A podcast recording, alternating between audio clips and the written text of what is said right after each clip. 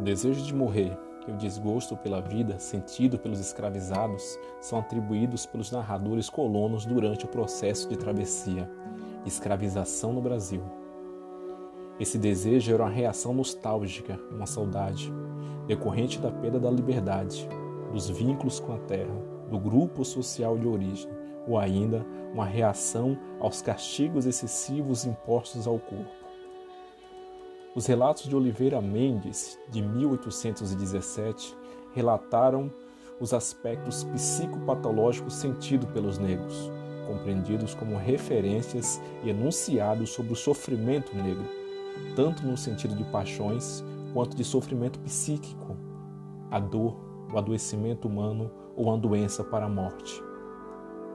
Nestes relatos, destacam-se questões nitidamente humanas, como características afetivas e morais dos negros escravizados. Amor, ódio, constância, justiça, honra e suas relações com as instituições sociais, como a família e o casamento. Eram relatos que diziam sobre as formas de reagir aos sofrimentos do cativeiro, assim como relatos sobre o que se consideravam propriamente doenças físicas. A relação de todos os relatos e sentidos dados ao sofrimento negro, bem como as suas consequências no comportamento, atribuiu-se o conceito banzo. O conceito banzo é um conceito que determina, que diz uma ou o principal motivo do que é o sofrimento negro.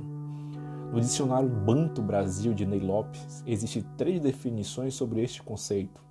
Dentre elas, as que mais se referem ao sofrimento negro traz a seguinte definição: banzo, nostalgia moral que é cometida nos negros africanos escravizados no Brasil. Tristeza, abatimento, momento pensativo, surpreensão, pasmar, algo sem sentido, algo sem graça. Banzo é do Kikongo um banzo, que quer dizer saudade, paixão, mágoa. Esse é o nosso primeiro podcast. Esse é o nosso primeiro relato de sofrimento.